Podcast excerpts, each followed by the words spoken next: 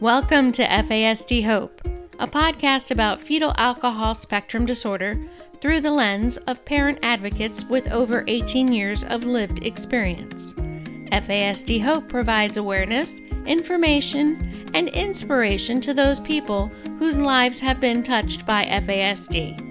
And I'm the host of FASD Hope, Natalie Vecchione. Welcome to today's episode. Today's guest is Catherine Shea. Catherine Shea is a licensed clinical social worker with over 40 years of experience working with children with serious emotional and behavioral disorders and fetal alcohol and drug effects. Catherine received her bachelor's degree in psychology and her master's degree in social work from the University of Kentucky. Catherine served as the president and CEO of the Florida Center for Early Childhood in Sarasota for 12 years. The mission of the Florida Center for Early Childhood is the healthy development of young children, their families, and their communities.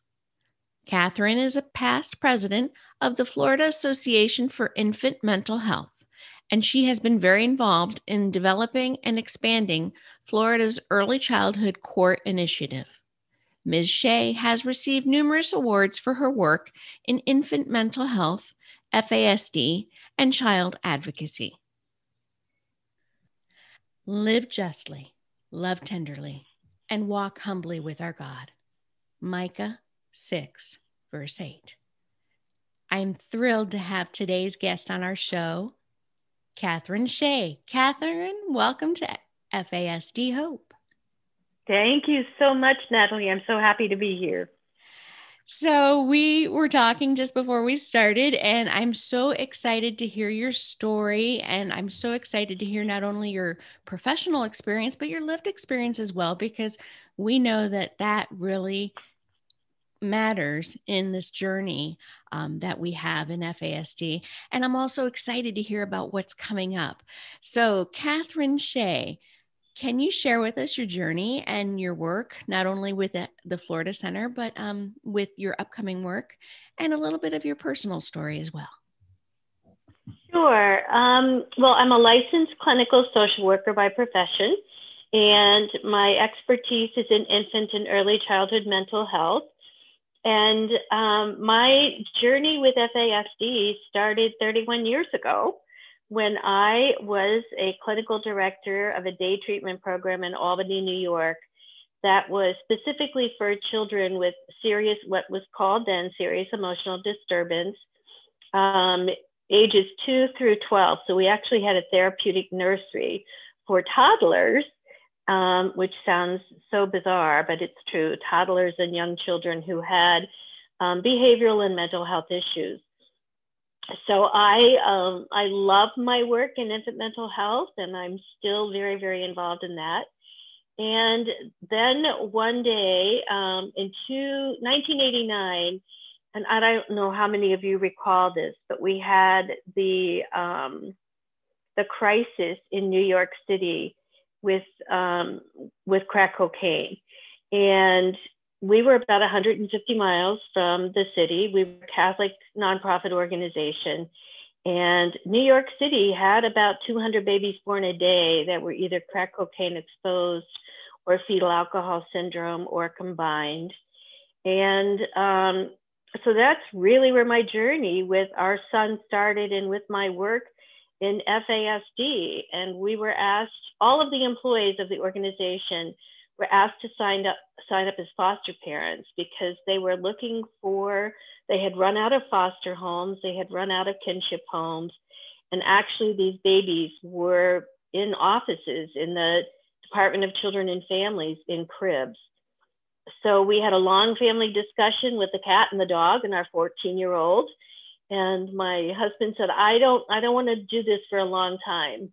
And i said no, it's short term foster care. And so that's been our life work. I, I did that for 20 years up there. We ended up fostering him. Um, we got him out of right from Harlem Hospital, out of the NICU at the age of four and a half months. I knew nothing. Neither of us knew a thing about fetal alcohol syndrome or the long term or short term consequences. And um, then 20 years ago, we just said we want to be in the sun. And it was divine intervention. There's just no other way to put it because my husband hated Florida. Um, but, you know, our good Lord provides, and we made the move. And I got this great job at the Florida Center, starting the outpatient infant mental health center um, department, and it's grown enormously in the 20 years. And um, and you know that's that's my that's my story. And you know along the way, I've learned from so many parents um, who have struggled, and, and and I continue to learn from so many parents who have struggled. And um, you know, it's just part it's wonderful to be a part of the journey and to be able to share our experiences and what for us worked and what didn't work. And we're still learning. I mean, I think it's a lifelong journey of learning. Um, but we're so happy to be with others, sharing in the journey. I, I do believe, Natalie, we were all called to do this. I believe with all my heart that we were called to be Seth's parents, um, and you were called to be your son's parents. And I you know, I believe and my husband believes that's our mission for our life on this earth. Amen. Amen. I'm just nodding my head as you're as you're talking because I I really believe that so many of us have both, you know, that lived experience that really is just relatable, especially to those families that come that are in crisis and they don't know what to do. So mm-hmm. you actually became a mom of a child with an FASD before you started working for Florida Center. Is that correct? Oh yeah, way before. Wow. I was I was I had been working for the St. Catherine Center for Children in Albany for a number of years. And um, and then this whole crack cocaine epidemic broke and, um, and, and as I said, they ran out of foster homes, so they were putting out a plea, 150 mile radius plea to nonprofit organizations to um, enlist foster parents. And um, we had a foster care department. I was not a part of that. I was with the day treatment program. Um, but our agency was run by a Catholic nun who said every employee will become a foster parent. and uh, I don't know if she had the ruler out or not, but it was pretty firm. And um, so we had no idea, I mean, no idea what we were in for. And I had seen every behavior on the face of the earth as the clinical director of the day treatment program. And um, I have to tell you, I never met anything like FAS. Um, and uh, what we are grateful for, Natalie, is that he came with a diagnosis as a baby. And if he had not been born in Harlem Hospital in New York City, we would probably still be struggling with a diagnosis. And that's, you know, we're grateful that he came with a diagnosis. We had no idea what it meant or the challenges that we were in for. But it wasn't like we had to figure out what was the matter or were we awful parents and, you know, were we parenting badly or what was wrong with him because we had a diagnosis and and having a diagnosis is so so so important i think as diane Malbin says without a diagnosis it's like driving around cincinnati with a road map of oklahoma. And i i love that because i love the metaphor because that's exactly what it's like. You you don't know. And and even in 1989 there was so little written about fetal alcohol syndrome. And FASD was not even a, a terminology at that point in time. And we so heavily depended on Dr. Ann Streissguth out of the University of Washington for help. She was about the only author of anyone who was writing any research. University of Washington, of course, is where the, the initial diagnosis of FAS came from in 1973. And I can't believe I'm saying this, we're in 2020 and we're still trying to raise awareness about the dangers of drinking alcohol during pregnancy, the effects on children that are lifelong. Um, and I feel like I'm still headbanging, trying to get the word to pediatricians and obstetricians and families and you know, it, it's a lifelong work, and I, I, I don't know. I think we're all. I have to believe in reincarnation because I think we all have to come back and just keep at it um, after this life is over because there's just so much work to still be done. So, when you learned about fetal alcohol syndrome with your son, and and then with your work, um, there was no mention of what we know now, which is fetal it, fetal alcohol exposure is actually a spectrum and can affect every yes. child differently when yes. professionally when did you start to see and hear the talk of it becoming more of a spectrum and now obviously obviously we know because for example you know our son is 18 and we didn't really start hearing the spectrum talk until mm-hmm. he was like close to being diagnosed, which was like, you know, mm-hmm. Eh, I want to say less than five years ago. I mean, like you mm-hmm. said, the mm-hmm. awareness of FASD is is still yes everybody's still banging their heads when did yes. you start hearing it about it more in terms of it being a spectrum i actually think and i have to look back on my memory about this but i think it was around 2005 that the that um, the Center for Disease Control and NOFAS actually, I believe it was NOFAS, actually came out with the terminology of fetal alcohol spectrum disorders. And prior to that, it was called, I mean, the severe end of the spectrum was fetal alcohol syndrome. And then we had fetal alcohol, fetal alcohol effects for those kids who didn't meet the diagnostic criteria for FAS. And then we had alcohol related neurodevelopmental disorders. Um, there were, there were four different classifications for what a child could be experiencing related to alcohol exposure. And then um, through the work of NOFAS um, and the Institute of Medicine, they realized it really is a spectrum. And what I say now is if you've seen one kid with FASD, you've seen one kid with FASD because they are all so very different. And even all of those those those kids that I've evaluated over the years, both in New York and here in Florida, that have full-blown FAS that meet the diagnostic criteria for having full-blown fetal alcohol syndrome, they're also very different. So you can't you can't put them all in the same bucket. You really have to look at them individually and look at their strengths and their deficits, primarily in terms of their neuro um, behavioral um, functioning and dysfunctioning, and build on their strengths and um, acknowledge their strengths, but also build and work on their their challenges and their weaknesses in order to get that brain really going on a path of development that it has potential to do. And we have most certainly seen that over the, the past 31 years. So really in the past, and that's that's wonderful to see some progress, to see progress. Really in the past, since the early 2000s, um, we're starting to see more of the the spectrum being discussed and, and fetal alcohol mm-hmm. exposure being on a spectrum. Um, so let's talk about your history with Florida Center because it, it really is a legacy. How did Florida Center become Florida's only FASD clinic? well, I started a clinic, uh, an FASD clinic in Albany at the nonprofit center I was working with up there.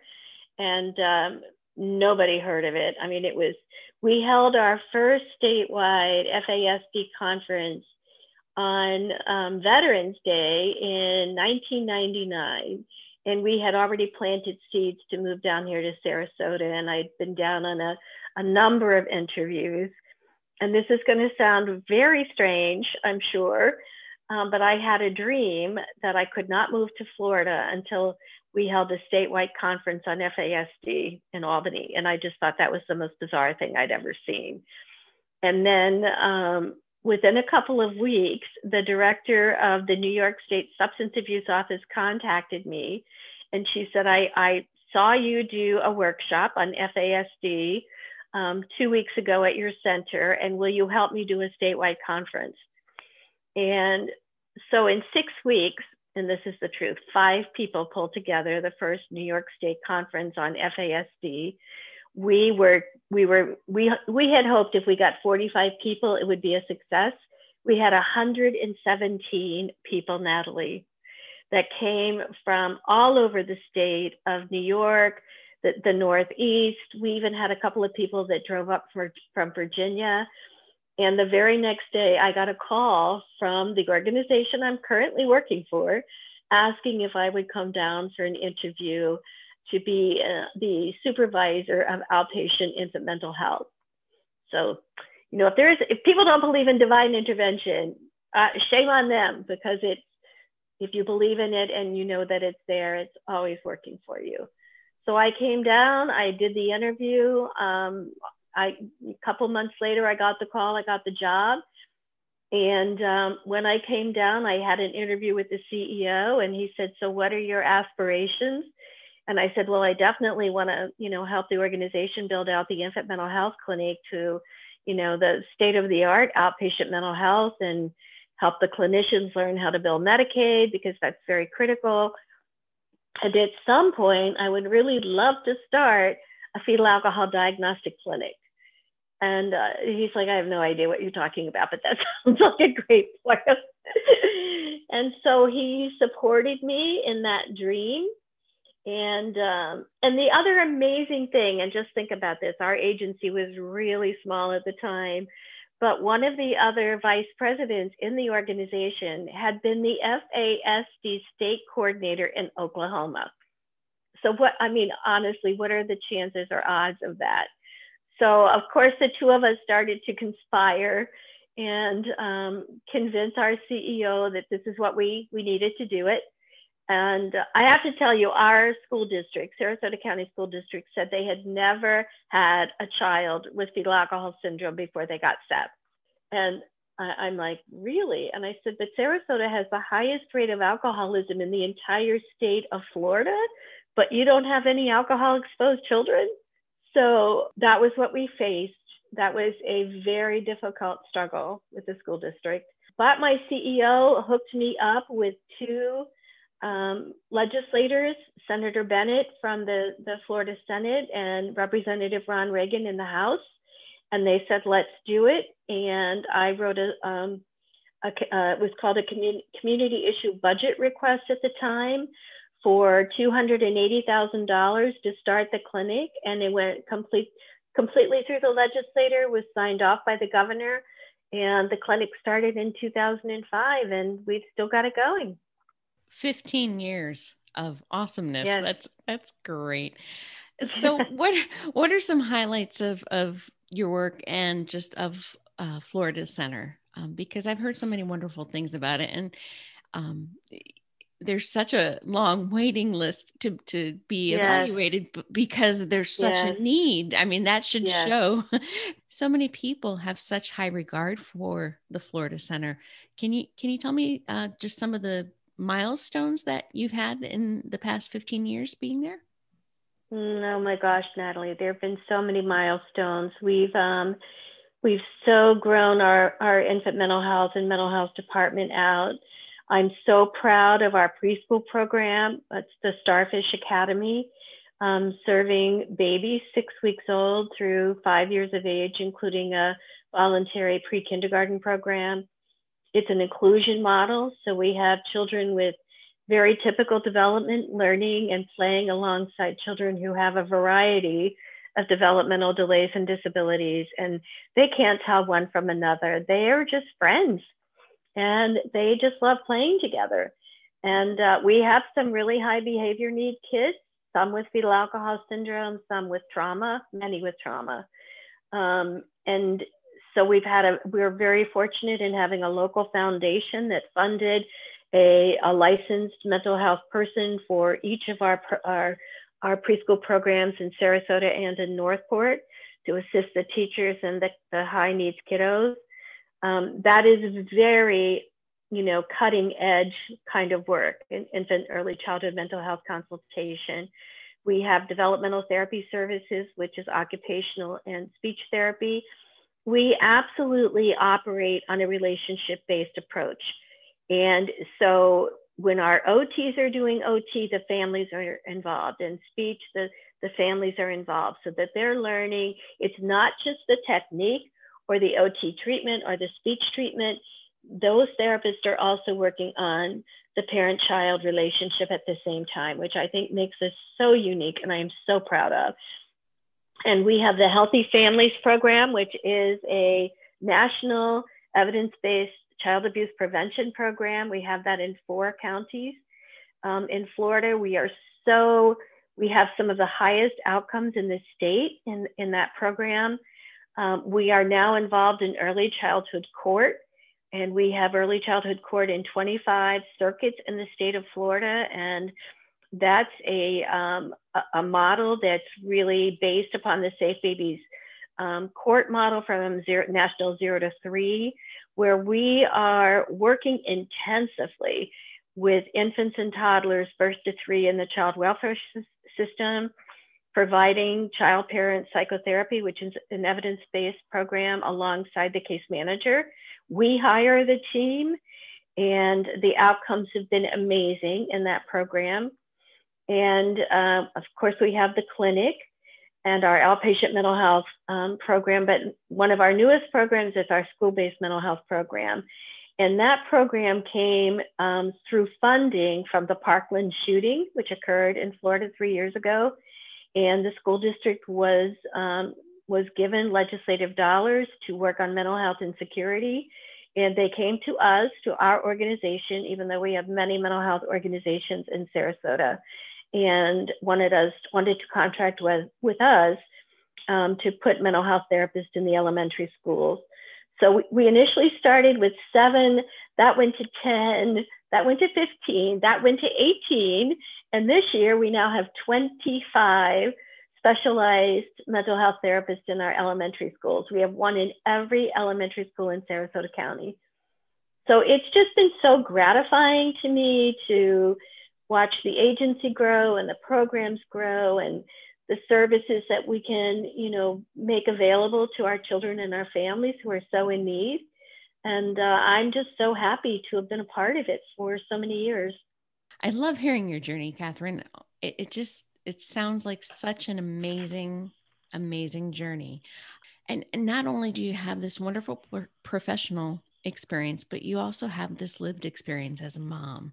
So thinking about those those points uh, you know the things that you've experienced the things that you've encountered both professionally and as a mom there are parents out there that are hearing this that may be in their very first steps of wondering how to get their child diagnosed maybe they suspect it maybe somebody has has mentioned it maybe they've known you know from the beginning. We know that fasd does not discriminate any any child, any anyone. That's right. Um, yeah. What what advice can you give to parents and caregivers who are starting out and may suspect that their child or their teen or even their young adult may have an FASD?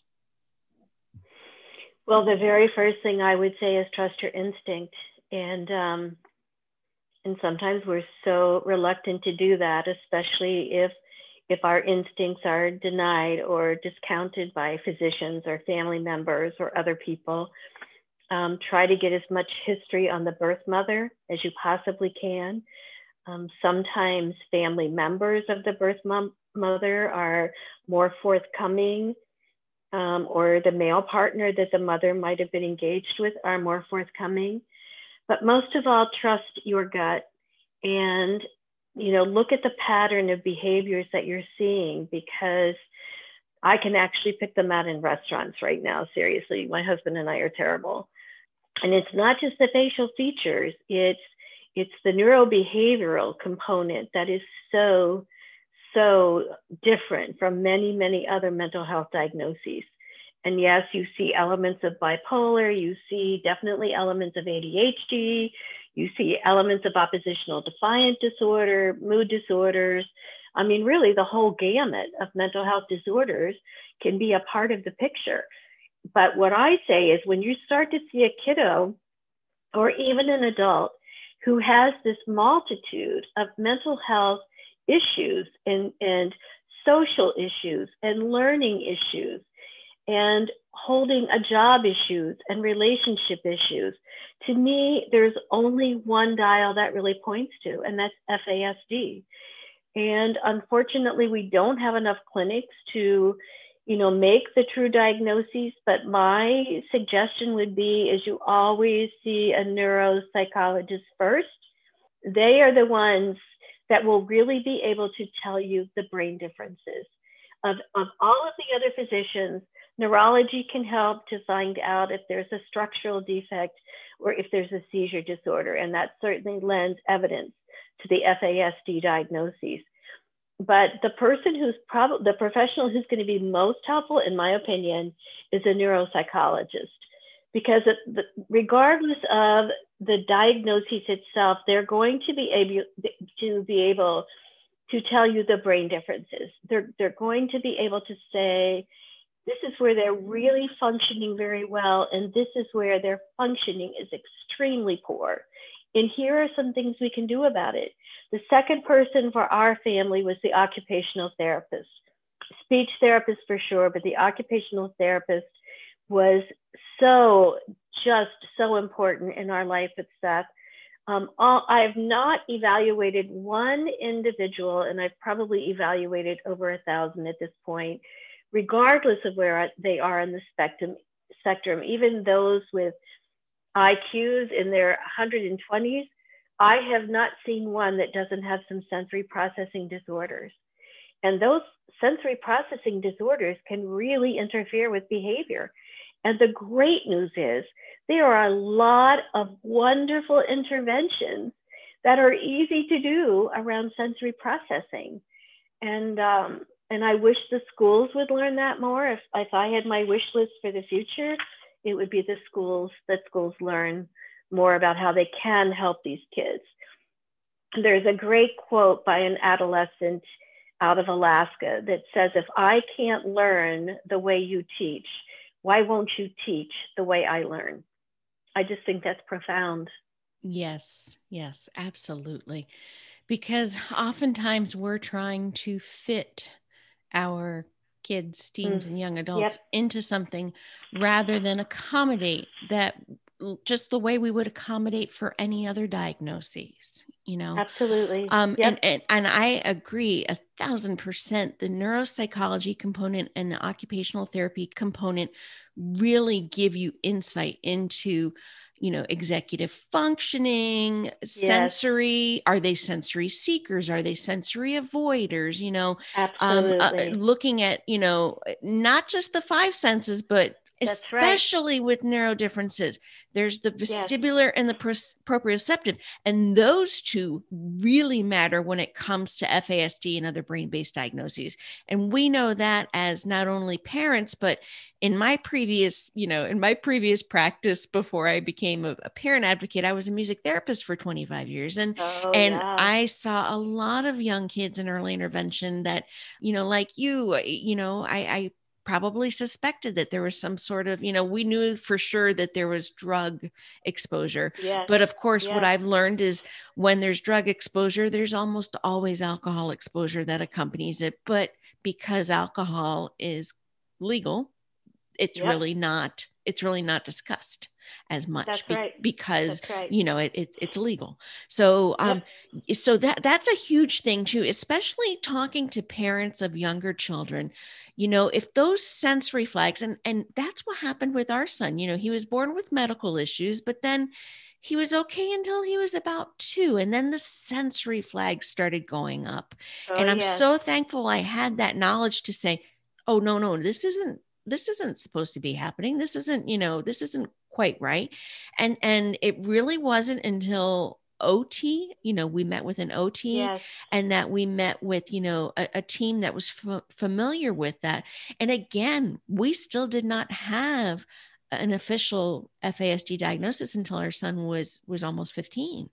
Um, oh you know, gosh. we had the sensory processing diagnosis, we had the ADHD diagnosis, we had all the other you know, I like to call it the alphabet soup of acronyms. Um, yes. but, but we did not have that pinnacle cause of it, yep. which was yep. the FASD. So, yes, yes, that is hugely important. Neuropsychology and OT and and knowing those sensory issues Yes. and challenges and strengths. Our son had Yes. a superpower in in proprioceptive. I mean, he could move a wagon of bricks if I would let him. He he was that Yes. much of a proprioceptive seeker, you know. oh yeah. Um, but in auditory, he was an avoider, you know. So th- and and that's something I love how you're speaking to the parents and caregivers and teachers and professionals. If you're seeing something in your gut, like you know, a, a big avoidance for something or a big seeking for something, that needs to be noted and that needs to be discussed. Absolutely. You know, Absolutely. oftentimes we just either brush it off or we think it's a quirk or we think it's something they'll grow out of. No, it's a symptom. Right. Or we see it as a behavior problem and we want to intervene Yes. behaviorally, Yes. which is the biggest mistake we could make Yes. because we're not we're not treating and we're not helping them doing yes. And along those lines, and for for my husband and I, and and for doing, you know, what we feel like is our calling now with FASD Hope, for my husband and I, really we felt like, you know, the the shift in our mindset of going from willful quote bad Mhm. behaviors to these are brain-based symptoms when That's we right. when we got that and when we understood that and when we did training and when we learned and read and everything and by all means we're not perfect and we are still learning but when we got a good grasp of that mindset that really made a difference in our family Absolutely. in accommodating and and realizing that we were making many accommodations all the way we just didn't realize Yes. it you know Yes. Yes. So Almost intuitively you start to pick up on it before you even really know. yes But I, I have to tell you this funny story, Natalie. Seth is a sensory seeker um, for proprioceptive and some vestibular, always proprioceptive. So he has now learned absolutely his proprioceptive needs. And he goes into our swimming pool. And one of the best things we ever did was get the pool um, every single day with a weighted backpack on him. Um, and then, then in the water, it adds extra weight. And I'm like, buddy, that's a lot of weight in that backpack. And he goes, Mom, are you not trying to meet my sensory needs right now?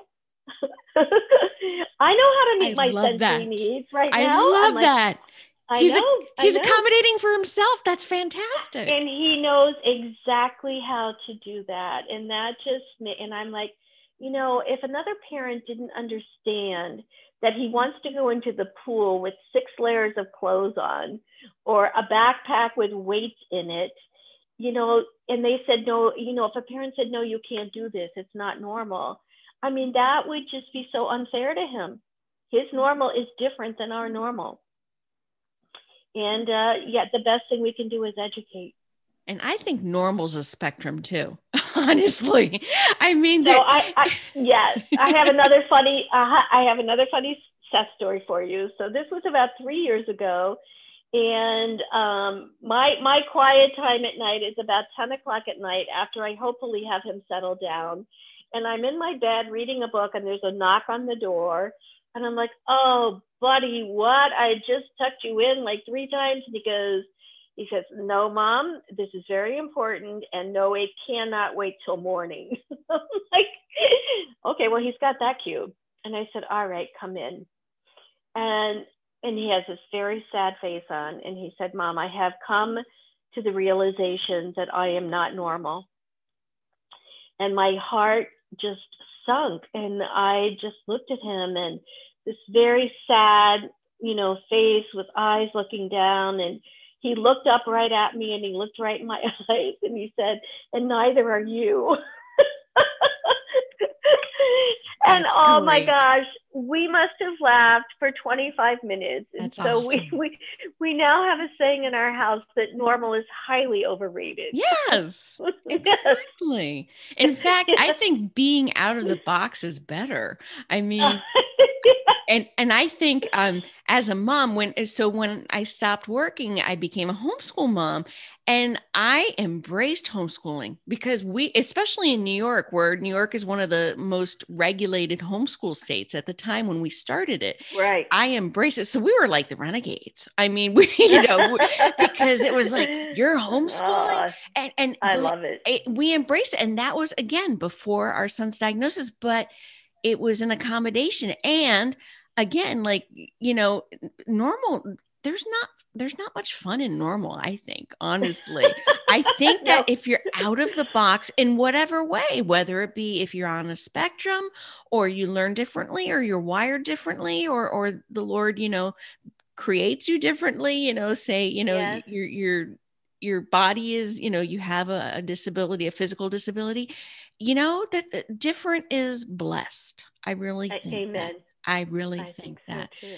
So on on on a completely different note, well, maybe similar note, congratulations on your retirement.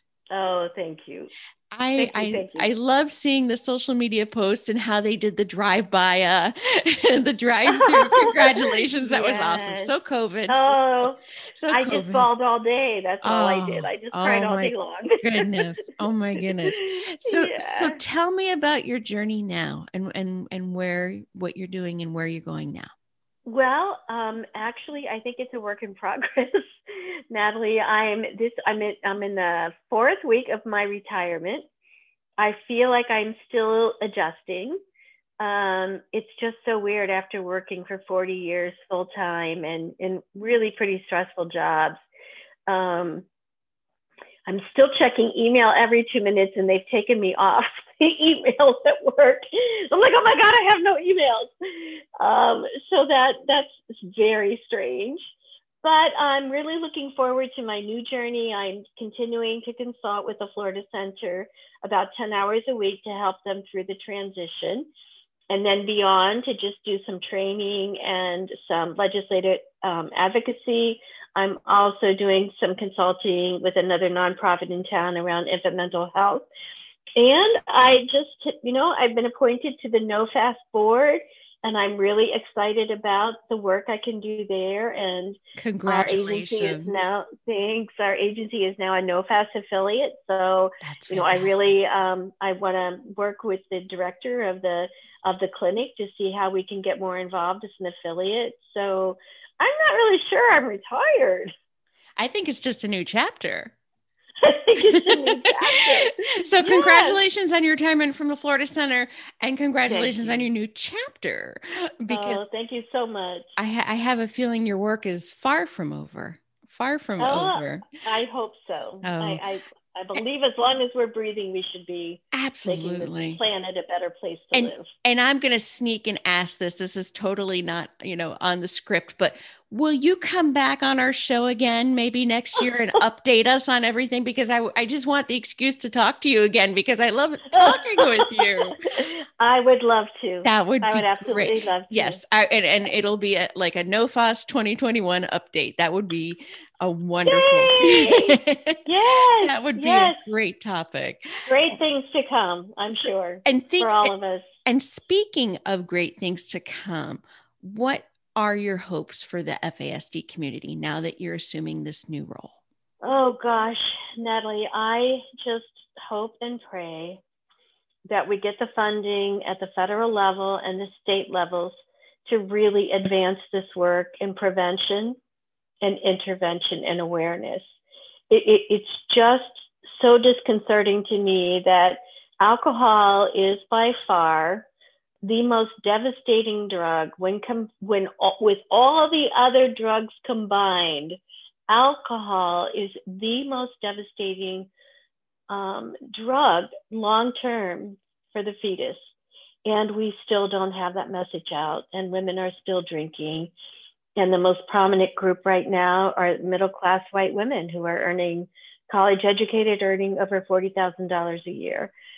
So my my hope for the FASD world is that we we find a way to leverage the political will um, to make this a significant issue in our country and in our states. Absolutely. Even though we've come a long way. We still have such a long way to go. So, and a long way to go. And and I like to say that there are never too many voices in the community of FASD. No. If you have a voice, you know, just like our mutual friend, our mutual friends, Lindsay and Spencer Munns in Florida. Yes. If you have a voice, if you have a connection, then you use that voice and, and, absolutely. and your voice is important.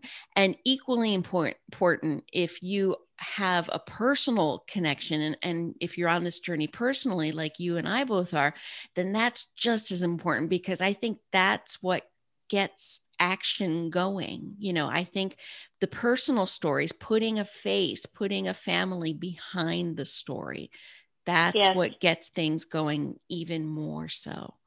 So i agree. I I, I, think that's a wonderful hope. And um any final so to the to the weary parents the weary caregivers mm-hmm. anyone out there just what are your final what i like to call hope takeaways that they can take from our conversation today? Well i would say don't be in this alone. Reach out ask for help and connect with other parents who are going through this because they will be your biggest support. And um, every day is a new day. Learn all you can in terms of the brain based behaviors, how to intervene differently. If what you're doing isn't working and you keep doing it, that's just called not good, ineffective. There are different ways. And I think we're learning every single day how these interventions can be different. Pay attention to Seth. Seth will sometimes say to me, Mom, you're not picking up on my cues. this is like the teacher teaching the teacher, but he's been my greatest teacher. Pay attention to their cues. Be an observer and don't feel like you always have to just react, but watch what they do and what their behaviors are trying to tell you and ask them what they need not why they did it, um, or the the why question is the worst question we could ever ask because they have no idea.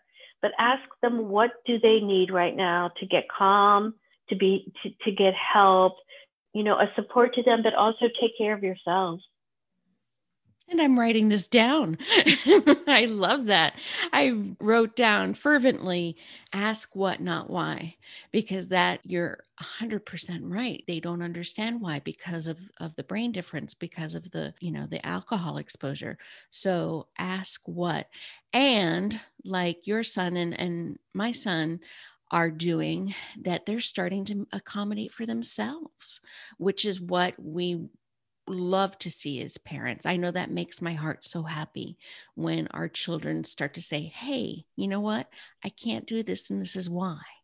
So right. there's there's hope and you just gave me the title for this episode. I think there's hope in a new day. And and Oh, I love that.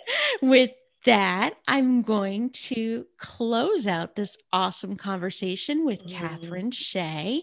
Catherine, you're definitely coming back. I'm sorry. this is too much fun. You are coming back.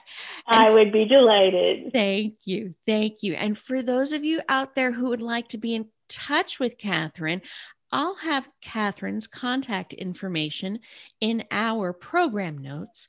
You can reach her at K S H E A, that's K Shea Consulting at outlook.com. And again, I will have that information in our program notes. And also, if you want to reach out to the wonderful folks at the Florida Center, you can do so at www.thefloridacenter.org. And I will also have that contact information in our program notes. Catherine Shea, Thank you so much for being on FASD Hope. Oh, thank you so much, Natalie, for inviting me. It's been wonderful. Thanks again for listening to FASD Hope with Natalie Vecchione. If you like our show and want more information, check out fasdhope.com or please leave us a five star rating and follow us on Podbean, iTunes, or anywhere you get your podcasts. Make sure you join us next week, and remember to be informed, take care, and always have hope.